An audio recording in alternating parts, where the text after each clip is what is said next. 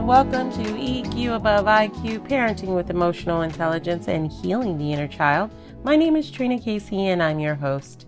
Thank you for joining me. And today I have the pleasure of having Joshua Freedman on EQ Above IQ, and he is one of the pioneers in emotional intelligence.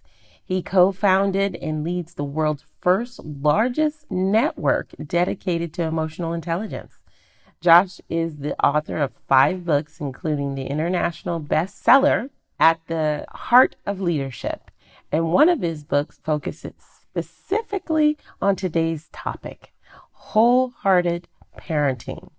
He co created nine different psychometric tests measuring individual and organizational EQ and works with businesses and agencies from the UN to FedEx to Qatar Airlines on creating value with emotions. He's also the co creator of the first largest EQ program, Pop Up Festival, in partnership with UNICEF World Children's Day, which brings emotional intelligence to children and their adults in their lives in over 200 countries and territories. Welcome, Joshua Freedman, to EQ Above IQ Parenting with Emotional Intelligence and Healing the Inner Child. Thank you so much for joining me today. I appreciate the opportunity. Yes, I'm such a huge fan of your organization. I think it was almost 15 years ago that I purchased my little emotional intelligence flip ring binder to figure out what the hell was wrong with me. No. I was just drinking coffee when you said that. That was almost messy. no, it just was something, you know, I was like, what is this EQ thing? I'm really fascinated. And it it just resonated with me so much. So why don't you tell my audience about six seconds and how did that come to be and why six seconds? Why that name? Mm. well, we had a funny moment 25 years ago where we're sitting around the table. Anabel Jensen is the president of Six Seconds. We're sitting around her kitchen table trying to come up with names. And I was advocating for platypus for a while because they're they're a really creative, lovely, unusual animal that's very community oriented. Yes. I think it's probably a good thing that I did not uh I did not prevail. I agree with you. I agree with you on that. Six seconds is much better than platypus. Anabel is uh, a huge reader of research. And we sometimes call her Anabel Research Says Jensen. And we're in this conversation and we're just talking about what we want to do and our vision. And at some point, she says, You know? I read this research that said when somebody is listening with compassion, it takes about six seconds for somebody to feel that. And we're like, oh, great, that's so interesting. And we kept going and talking, talking. An hour later, we still don't have a name. And she says, You know, I read some research that says it takes around six seconds for somebody when they decide that they're going to manage their anger. It takes about six seconds for them to transition out of that anger. And um, we had been talking with Candace Pert, the neurobiologist who uh, discovered the opiate receptors in the brain. She uh, had been the chief of brain science at the National Institutes of Health and amazing work on the role of emotion in, in our physiology. And Candace told us that emotions last in our brains and bodies for about six seconds, four to seven seconds. And so we put those things together and we said, wow, like all of this emotional communication is happening. And we have these little six second windows of opportunity to connect, to understand, to build compassion, to manage anger. So it takes six seconds to connect with ourselves and transform what's happening. And if we can change what's happening inside, we can change the world. And that's why we're called Six Seconds. Oh, that's a beautiful story.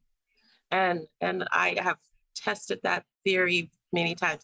I'll be honest, it takes me about 10 with my son but I count. I actually started doing the counting to five backwards when he was very young. And I found that to be very effective to this day. And he's almost 11. So mm-hmm. counting five, four, three. Okay, mom. That usually works. Yeah. so, one of the reasons the six second pause works mm. is particularly when you are engaging your brain in sort of an unusual way is it it's like actively re-engaging your cortical brain the kind of wrinkly outside thinking part of your brain I don't, I don't actually like calling it the thinking part because we think with our emotions too. Right, right. that wrinkly part of the brain, it does things like math and numbers and and so like if you can think about, you know, if you can count to six in in French, for me would be a little bit of a challenge these days. You can think of six recipes you love to cook. You can think of six places in the travel in the world you might like to travel. That re-engages your cortical brain and creates that slows down that reaction. And that's the six second pause that lets us go, okay, wait a minute. Let me get my IQ and EQ working together here, which is really our goal. Well, which seems to be a really big challenge nowadays. With, oh, whoa, yes. Man, with that mess we just got out of office, I'm going to say it. I'm going to say mm. it was a mm. hot mess. Mm. I don't think he ever heard of six seconds. I don't think he ever heard of anything like that. But I can't tell you, Gina, how many people who have who've interviewed me have said, "Could you please go do this work with politicians?" Exactly, exactly, and they need it the most because they're the ones making all the decisions, not just in America but globally.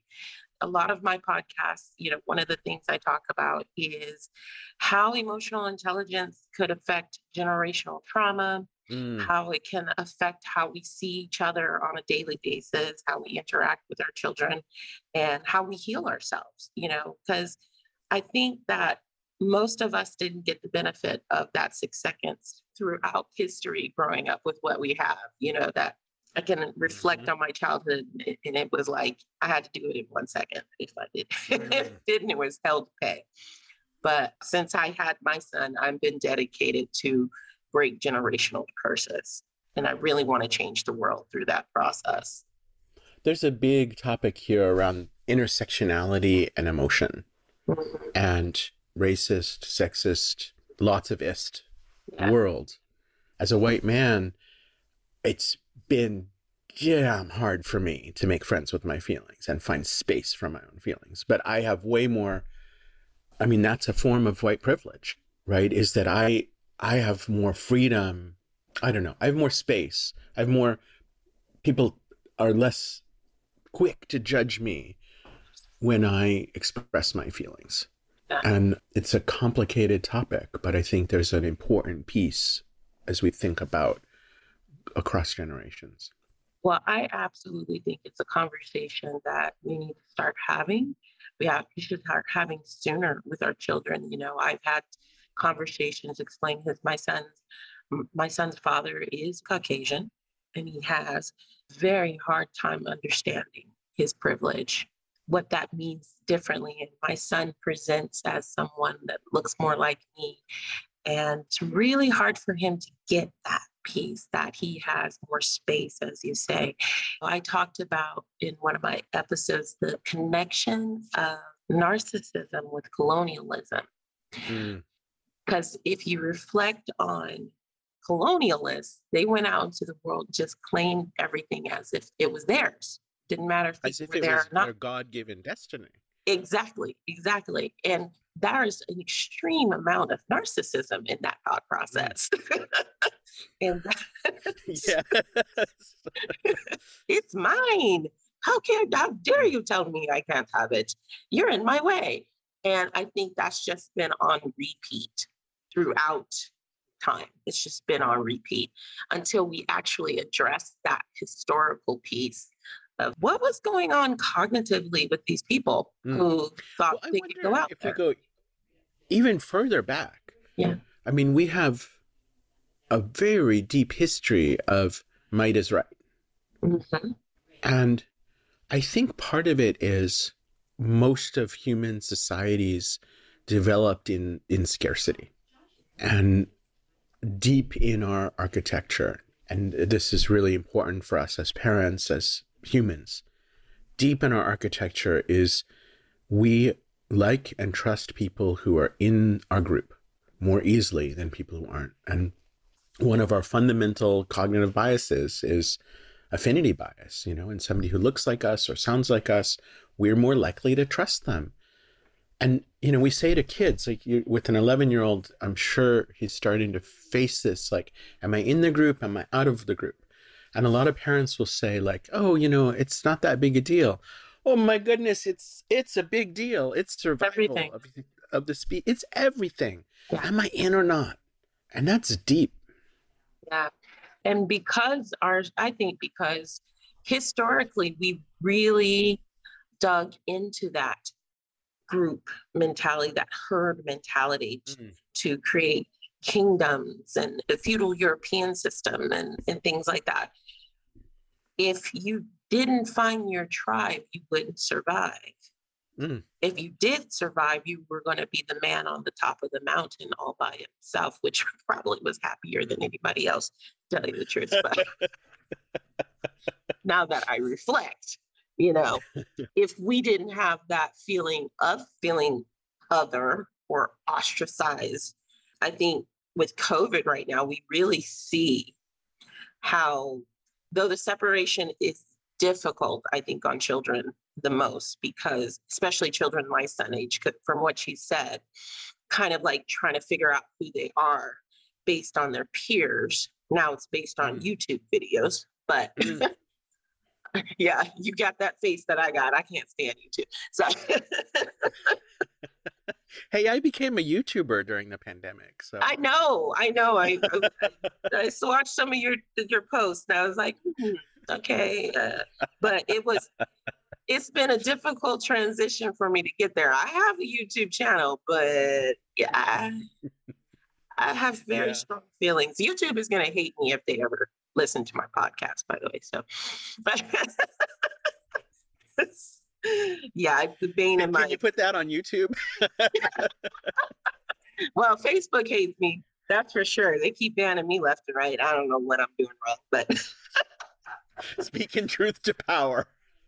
that's probably close. That's the truth. Speaking truth to power. They don't like that. But anyway, so so my point is that it's really difficult right now in these times. Yeah. We're actually, I think we're this pandemic is actually breaking a bit of that tribalism. Mm. And I kind of think it might be a good thing, you know? I'm super optimistic in general. Mhm. And uh, I have worked and worked and worked to practice that and strengthen that. That's one of the emotional intelligence competencies. Um, Anabel Jensen, who I mentioned, it's her favorite emotional intelligence competency is exercising optimism. Yeah. I don't want to in any way minimize or negate the deep, deep suffering that's going on right now. And we know from our research that people, particularly younger people, feel very isolated right now. And we know there's uh, the US Surgeon General just declared a, an advisory on youth mental health. The kids are not all right, yeah. and and the parents are not all right, and the teachers are not all right, and the workers are not all right, and you know there's deep pain right now.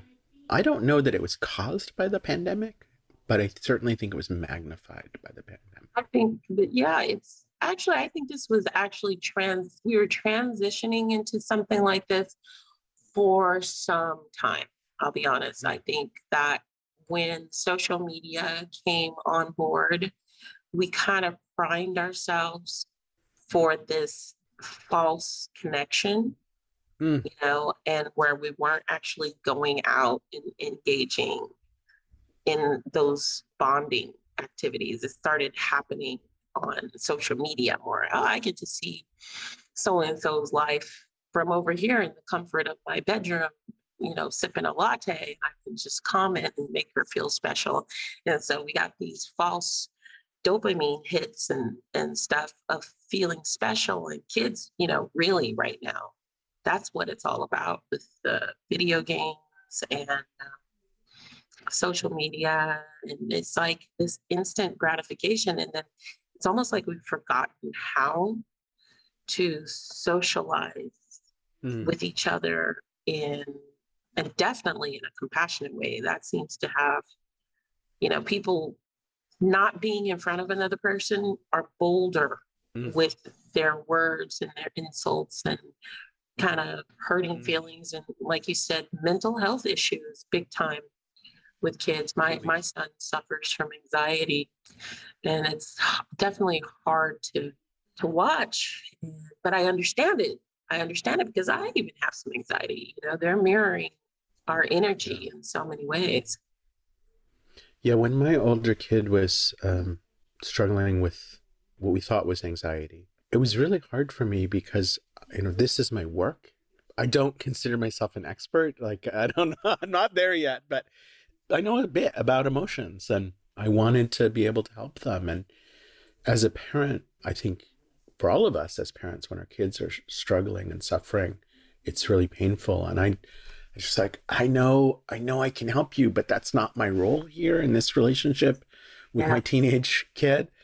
And confronting and saying, okay, we're going to get you some professional help was, I'll be honest, Tina, it felt like, in a way, giving up. It was like, okay, well, we can't do it. So we're going to need somebody, like, in a way, I failed. I don't feel like that now.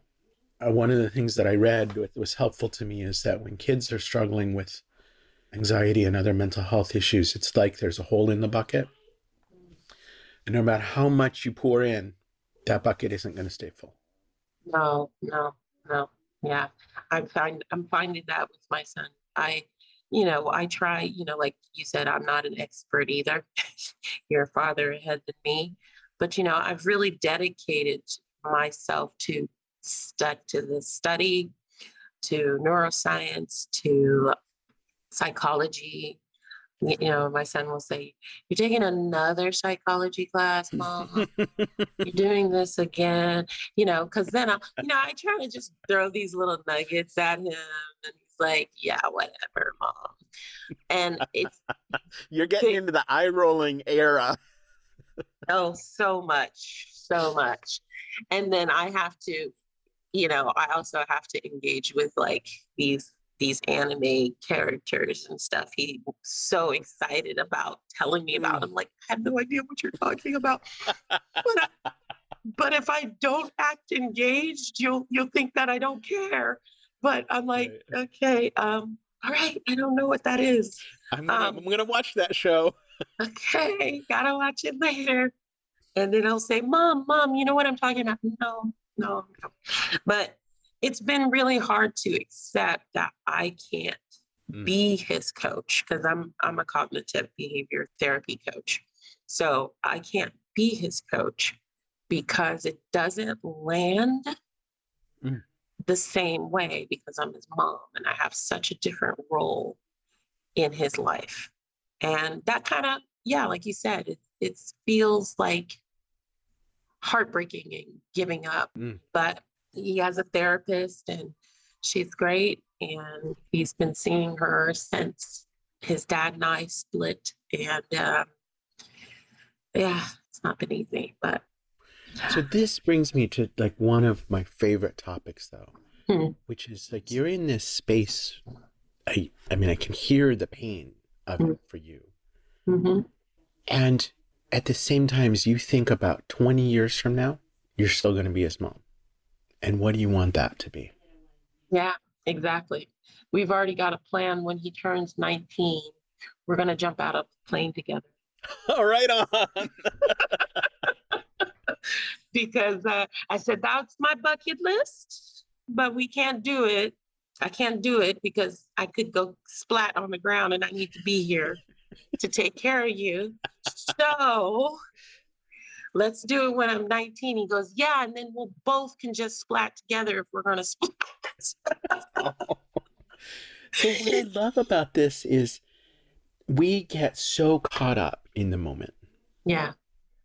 And I think for a lot of parents, we get caught up in like our vision ends at college or our vision, you know, when they're younger, it ends at high school. It's like I yeah. just I just want you to make it through high school and then I just want you to get into college. And and yet, our role as parents, maybe we really see the impact when they're 40. Yeah. Yeah. You know, when, I'm just speaking for myself, like you, we were talking earlier about our own parents. Yeah. And I'm like, you know, when I really needed that parenting that I didn't have Mm-hmm. was when I was 35. You know, and that's that's when I started working on my parenting book because I'm like, I don't know how to do this and all the role models I I can think of are not the kind of parent I I needed and are not the kind of parent I want to be. Yeah, you was- said said it perfectly. That you said it perfectly because honestly, I just sadly broke up with my mom. Mm, And that was a very difficult thing to do on my birthday. Um, you know, I just have been going through this journey of really understanding myself so deeply. And there's a lot of toxicity mm, in in my community due to trauma. Mm. And over the years, I tried to talk about those things and try to get to a place, get her to understand her communication style was not going to be accepted. I had these strong boundaries and stuff. And, you know, I'm going through a pretty rough time right now with beginnings of not an easy divorce. So when I needed, like you just said, the nurturing that I didn't get as a child, mm, I got more of the thing that was very painful to me. And I realized, ah, this is where it all came from. Mm, You know what I mean? And I'm not blaming because it's kind of like one of those things. It's all of this stuff given to you through your life is to mold you into the person you're going to become and and bring that self-awareness. You know, one of the things I talk about is that self-awareness piece in emotional intelligence. You got to understand your triggers. You got to understand what's in your body. You, I just had was having this conversation and I noticed how everything was clenching up in me. Mm. And my jaw was clenching. I was like, oh, this is the element. This is when I'm in pain. Mm. And I, I go to mom, it's not there. And I, I get ready to feel that punch in the stomach. Mm. And I need to end that. And, you know, I've had very, very interesting conversations with a lot of, especially people of color who have had to do the same thing with their own toxic families to move on Yeah. to a healing space, you know? yeah. And when I say I'm sorry, I'm not sorry about the now. Mhm. Like it sounds like this is you being healthy. I'm just thinking about that little girl Yeah. who didn't get the nourishing. And that's why I talk about inner child healing on this podcast because it's such an important piece of the healing process to to go back and talk to the little person that's in you, you know. I always say we're all just children walking around in adult suits, pretending we have it all figured out while we spread our trauma to everyone we meet, especially our children. So Anabel, who I keep talking about, says uh, it's important for us to see the adult in the child Mm, and the child in the adult. hmm She also says something similar to what you just said about what we're spreading. She says we leave traces. hmm Every interaction we leave traces. And what are the traces we want to leave?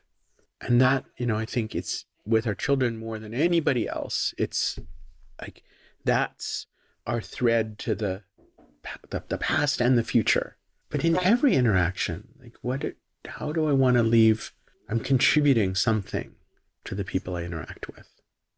And I, you know, I tell people to get really reflective with their children Mm. because it may not, you may just have an automatic response because of your programming.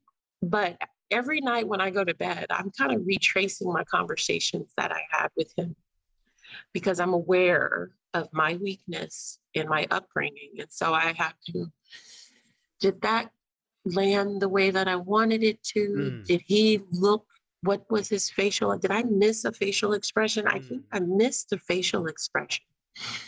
And i will immediately go to him and i will say i think you were trying to get something from me that you didn't get.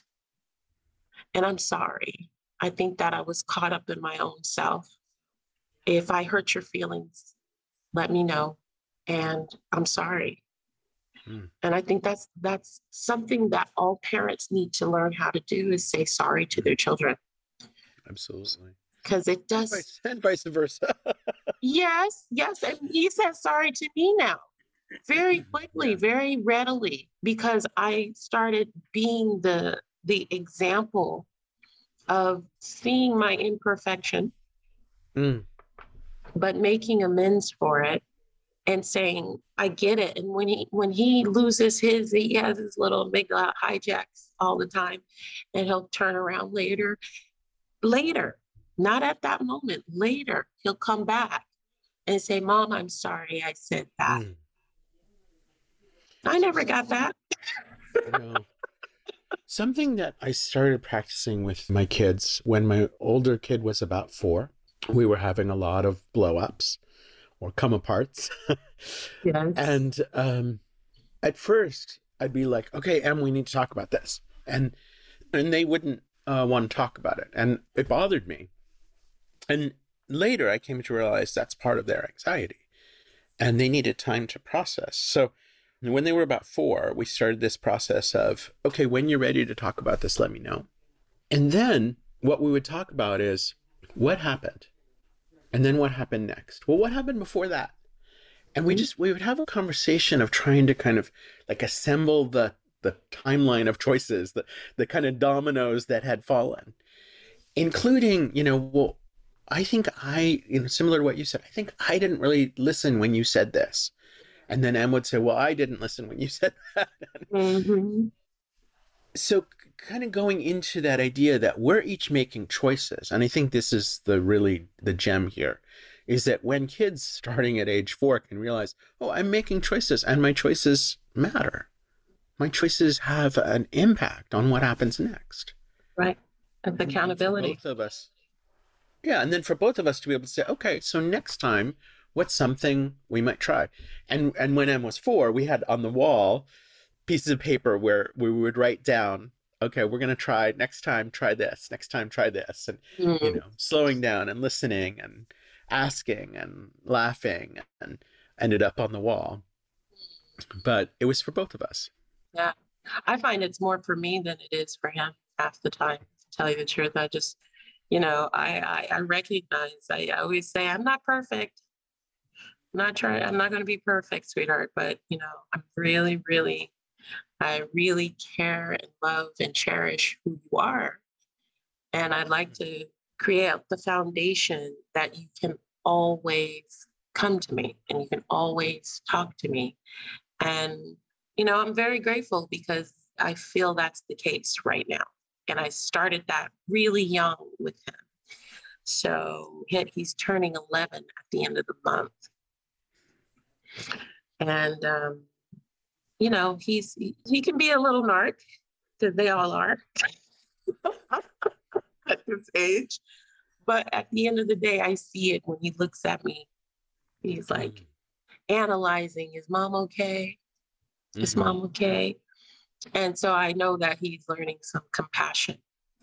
You know, he's learning some compassion. So something else I, I, I suspect that he's learning mm-hmm is that you're each on your journeys. Mm-hmm. Mm-hmm.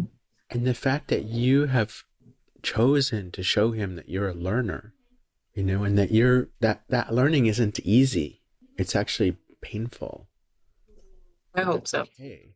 Yeah. Right? That's that's part of what's so magnificent about us in the good in the good good times is that we can learn and grow. And what a gift for your son. Yeah. Yeah. You know, I I always say that, you know, I, I I'm on the metaphysical tip too. I said these emotions are attached to so much more than we actually understand right now in our limited capacity as human beings. I do feel like our ancestry is in our DNA and mm-hmm. connected. And I do believe that we're multidimensional beings and we're we're connected to one time at another time, depending on where we're at in our mm-hmm. emotional state.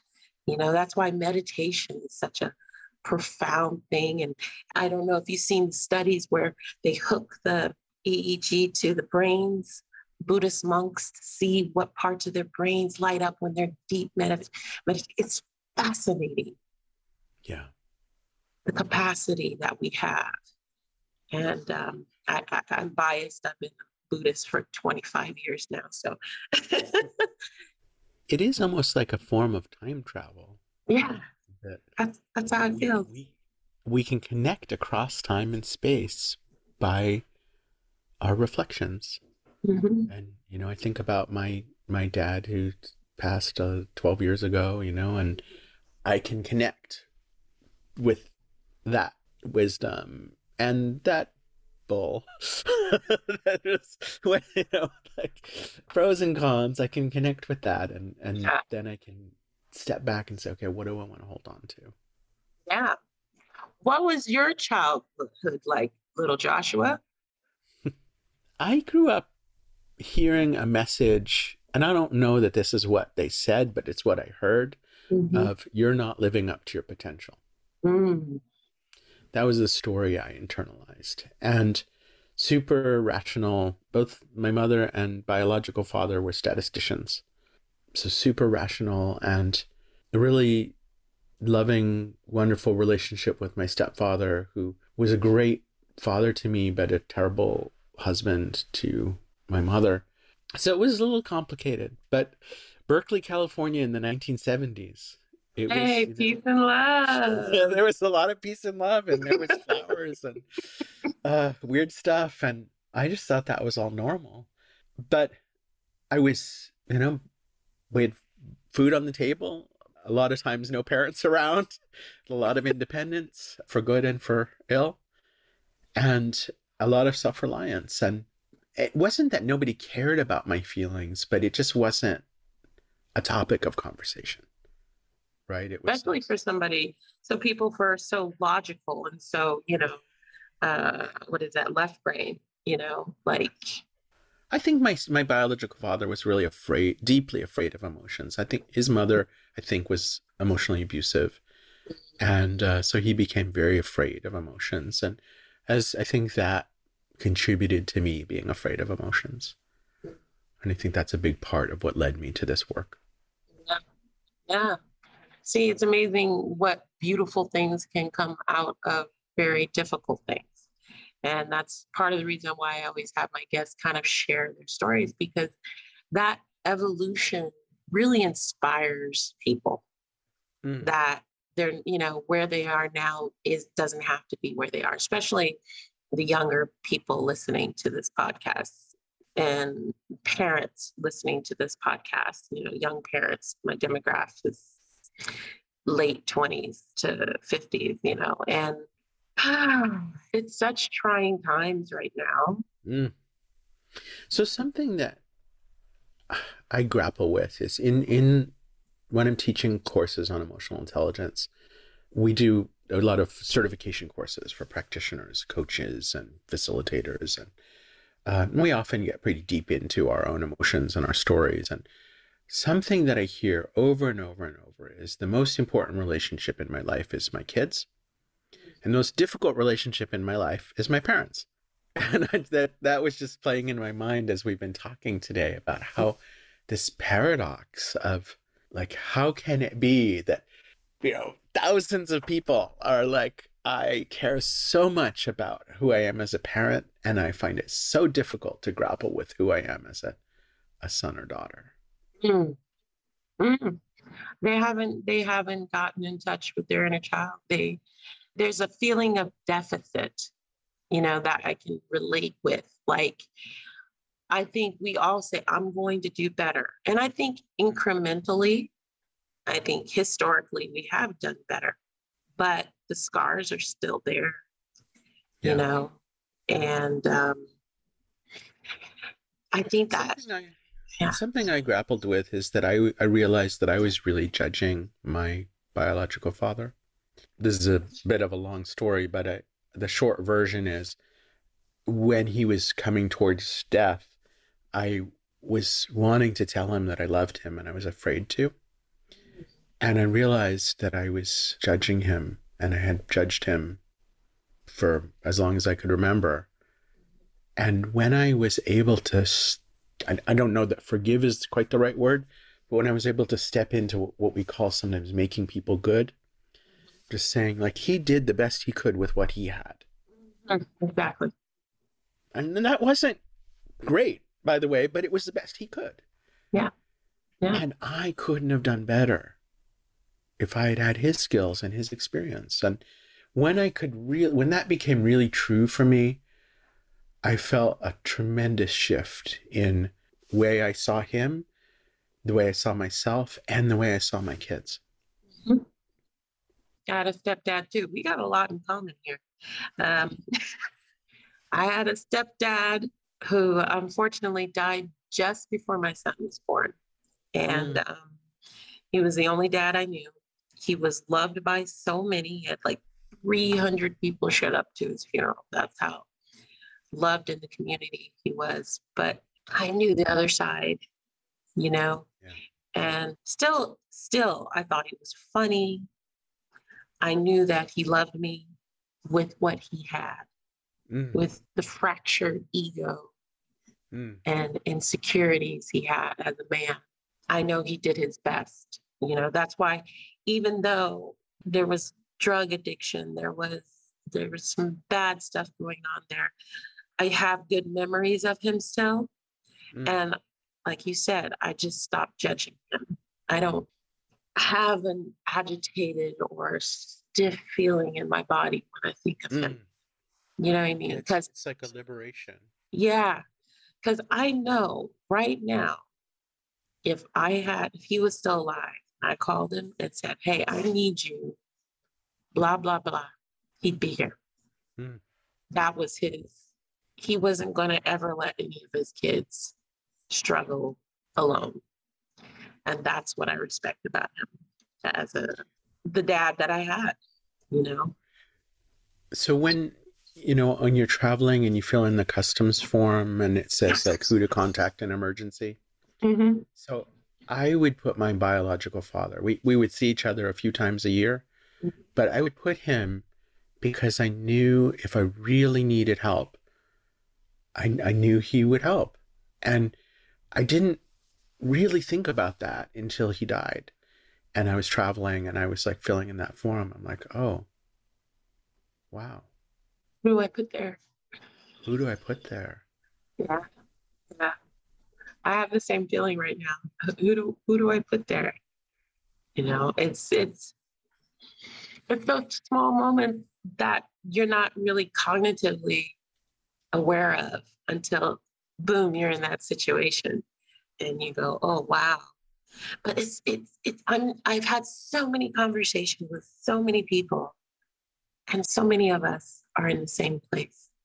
Mm. And I just I would like to go back, go back, go back, go back, and unearth where that really came from. Because I think that's the only way we're going to evolve to really get out of the cycle that we've been in for thousands of years you know you know i is it hardwired to be this way or do we have some type of prefrontal choice hmm. You earlier talked about kind of being in a season of change and mm-hmm. i think we do have this we're wired based on a very very old version of survival mm-hmm. and for myself, like I don't want I want to be a different kind of person than that might is right kind of person. And I want my kids to be a different kind of people. And I think in many ways I have I've gotten better. And I see my kids doing this way better than I do. And so it gives me actually a lot of hope that yes, this wiring is there. We are wired to be, in some ways, selfish and tribal. We are wired to be volatile and explosive and protect and run away and and we can change our wiring. But I really think it's time. It's time. I I don't think we're going to survive much longer as a as a species if we don't you know, my son said to me something and it was pretty profound. He goes, School doesn't matter. We're all going to die in five years anyway. Mm. And I said, You really feel that way? He goes, Yeah. And um, I just I just recently did a podcast episode where I said the old ways don't work, but did they ever? You know? And I think that the people who are in charge of this world create that scarcity that is not really there. It's not really there. It's a way to keep power and control and us very profoundly asleep. Mm.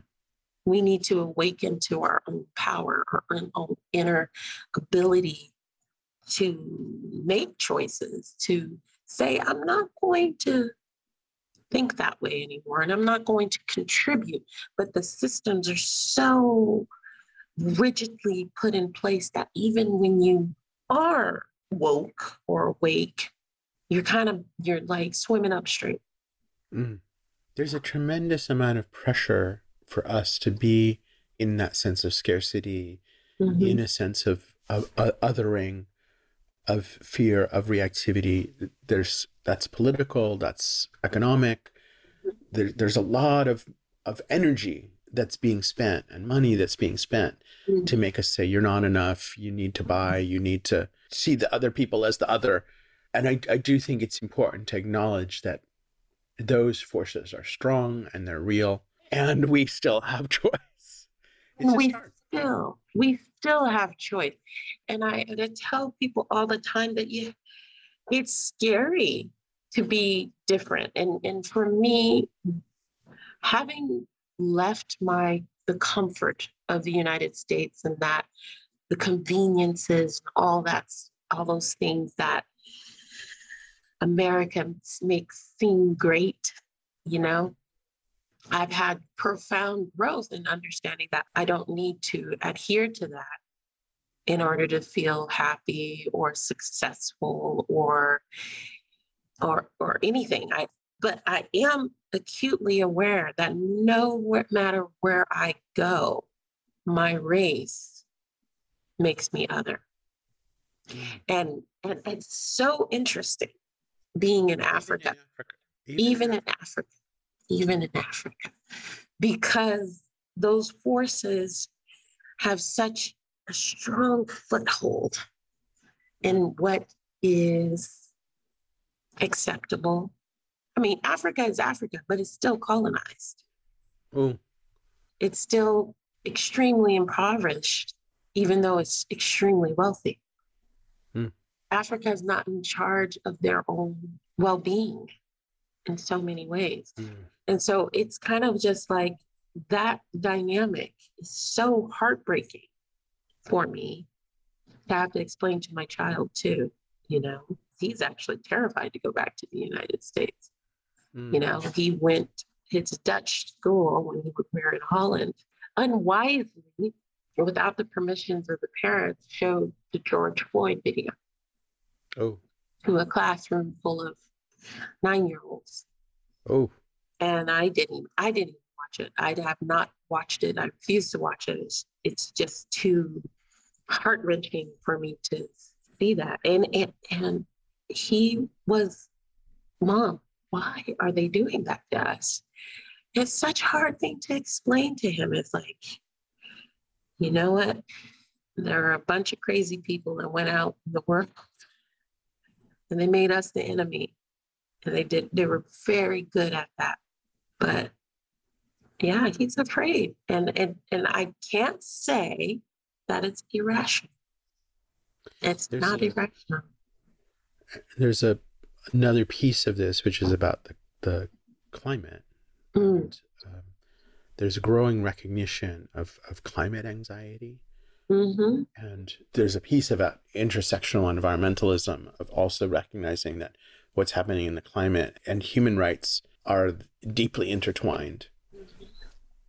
In that, kind of looking from that intersectional lens, being a young person, a young multiracial person, a young person living on an island, like there's a lot of places of genuine threat to his future.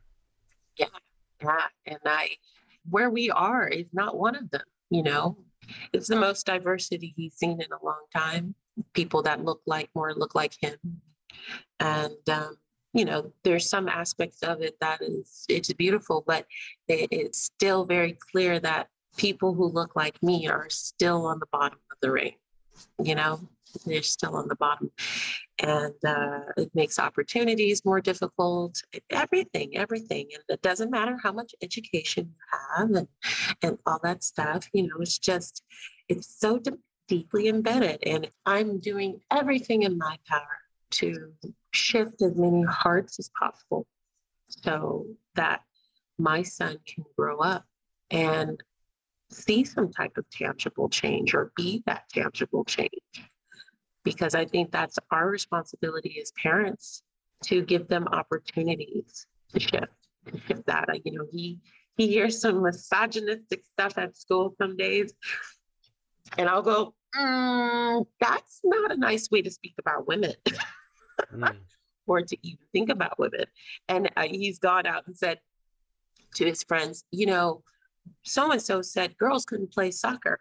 I said, my mom can play soccer. She's good at soccer. Women can play soccer. So I, I have him rallying for the so the ladies. maybe just to come full circle about emotions and mm. intersectionality we talked about earlier. Yeah the fact that we can have this conversation mm. is an act of liberation, mm. right? And the fact that your son can express his feelings and that you have made space for him, that is a liberatory process. So I think the big systems are going to be very slow and very hard to change, but the inner systems, we, especially with our own children and our own families and in our own selves, it's revolutionary. It, truly, it's revolutionary that you want to hear how your son feels. You know, and that I think that's an incredible opportunity that we have right today. Yeah. And I, I encourage every parent listening to this podcast right now don't be afraid to let your kids have space mm. to talk about how they feel. Don't be afraid of it for yourself. So, so many times we're just trying to put a band-aid on our children or create a perfect this or perfect that. It's never going to be perfect, but we can create spaces where they can process those emotions because they're there. They're there. Well, I'm sure you have to get onto another call or another another something. Gosh, Unfortunately, I do. I've yeah, really it's been such a pleasure. I try to keep time, but um, I was enjoying the conversation. I could probably talk to you for another hour. Um, well, well, let's do that another time. For sure, for sure. I would love to pick your brain, and yeah, it was lovely. Thank you so much thank for taking you, time. And thank you, everyone who's listening. I hope that you find a little more space to breathe and feel those feel those feelings and invite your kids yes. to share theirs. And everybody, please go to sixseconds.com, check out what they have to offer. So many amazing programs and resources around emotional intelligence. I can't tell you what a wonderful resource it has been for me to learn more deeply about what emotional intelligence is. So thank you so much. Thank you. It was such a pleasure to have Joshua Freedman on EQ Above IQ. Uh, it was it was like having one of my heroes on the show. I've been following Six Seconds for so long. Um, like I said in the interview, I had a, a pamphlet in my hand 15 years ago when I started this EQ journey, even before my son. And so it was such a pleasure to have him on. If you want to go check out Six Seconds, of course, it's sixseconds.com. And you can also find Joshua on LinkedIn and also on Facebook, all with the call sign Six Seconds, and also on Instagram. It was just nice to get to know somebody and their story and why they get to where they are. And I hope it inspires you to know that you're not alone in your struggles with either parenting or inner child trauma. There's everybody has a story, and the world has a story that we hopefully can change moving forward for ourselves, for our children especially. And please don't forget to go check out thisreallifebooks.com for children's books that teach emotional intelligence. And I'm also a cognitive behavioral therapy coach, and I specialize in EQ. I got to talk to him about those EQ certification classes. Maybe that's something extra I can add to my arsenal. But it is something that I'm passionate about. I am well educated about, and it's because I know the value of healing will heal everyone else. And like we said in the interview, the powers that push against change cannot push against us all. All it takes is one individual for the domino effect to begin. So, if you choose to shift inside today, and it's never too late, go to thisreallifebooks.com, check out my other podcast episodes, and I hope you have a blessed day.